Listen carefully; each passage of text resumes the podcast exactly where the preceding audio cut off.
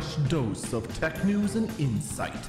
This is the Early Bird Briefing. The Samsung Hype Machine is trying. It is Monday, January 16th, 2023. This is the Early Bird Briefing. I'm Eagle Falcon. This podcast is brought to you by us over at twitch.tv slash Eagle Falcon. We're going to be ad free for a bit. We're looking to see how to resolve this issue.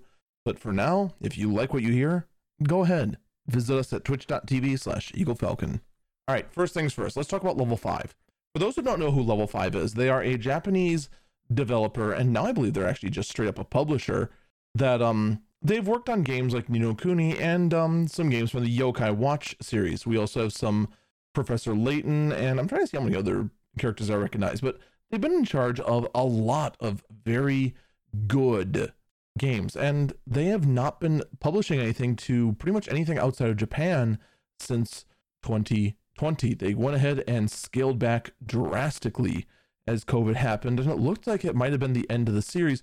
Fortunately, that is not the case. Level 5 has announced they are returning back to the Western game and are going to once again develop on a global scale with, quote, recent globalization of, of the game business. Good to see it.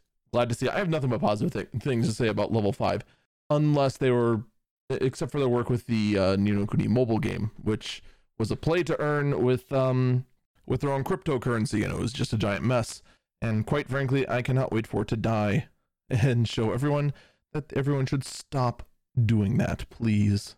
That's just all I ask, please. Pretty please. But in any case, we're going to shift gears over to Tesla, who is currently lowering the pricing of their EVs by a massive amount. The biggest dip by far is the Model Y long range model that is dropping $20,000. Others include the Model 3 dropping about 3 about yeah, $3,000.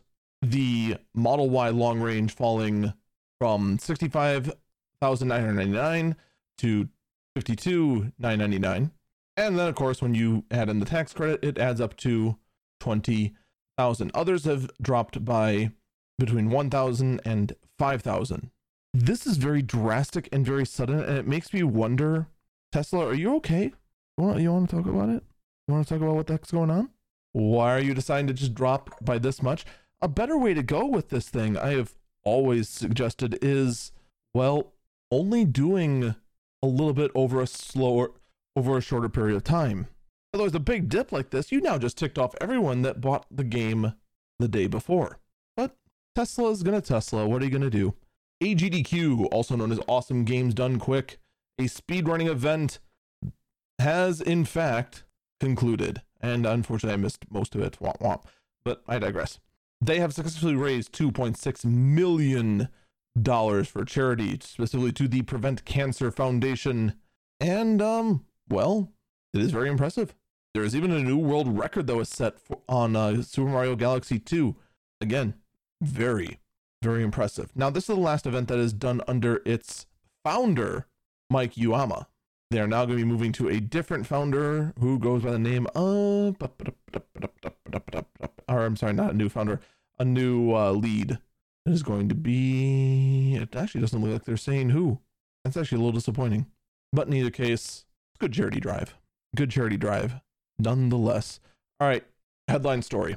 There have been leaked pictures within press material that shows the Galaxy S23 Ultra and Plus and for the most part, it is pretty much what we expect. It is going to be the the Galaxy S23 Ultra is going to be the very boxy note like frame that we saw last year. There is no there's not going to be a camera island. It is going to be five hole punches with of course the camera extruding out of it. There is going to be a front facing camera, still the same thing, full hole hole punch front facing. And it will have the stylus I want to say built into it, which, you know, all for. Very much all for. We've also seen the Galaxy S23 Plus, which is um, more rounded corners like you expect from a Samsung Galaxy, three cameras, and yeah, it just looks like what you'd pretty much expect. You if you expected to see the Samsung Galaxy phone and take design cues from last year's Ultra, well, guess what? This is what you got. They are expected to launch on February 1st. All right, here's my comment on this. Who here actually believes this was the plan? Who I mean, who, who believes here that this was a leak? I think this was planned, just straight up. Samsung's trying to do everything they can to go ahead and build up hype. This is something they do every year. This is something that every single phone manufacturer ends up doing in one fashion or another. So, am I surprised this happened? No. Should we expect some big, big, big changes from this year? I don't know what we're going to expect. How do you top the previous generation phones? I mean, the obvious answer would be, you know, add expandable storage, add um, a headphone jack, add sort of features that are consumer friendly. But you know as well as I do, there is no way Samsung's going to do that. There just, unfortunately, is not as much as I wish there was. Uh, but it is what it is. In the end, we're just going to continue to get these phones that, for the most part, feature wise, are similar to what we expect. We're going to expect a phone that is very similar to what we get every year. We're there's no reason for me to think otherwise. So, what I I might upgrade. I have been on the fence back and forth, going back between whether I am going to go ahead and enjoy um, go back to the Apple system or not, or whether to stick in Samsung. Because Samsung phones, honestly, lately have been incredibly disappointing. But that is just my opinion. What about you? Where do you stand on the whole thing? That's going to do it for me. Stay safe and stay healthy.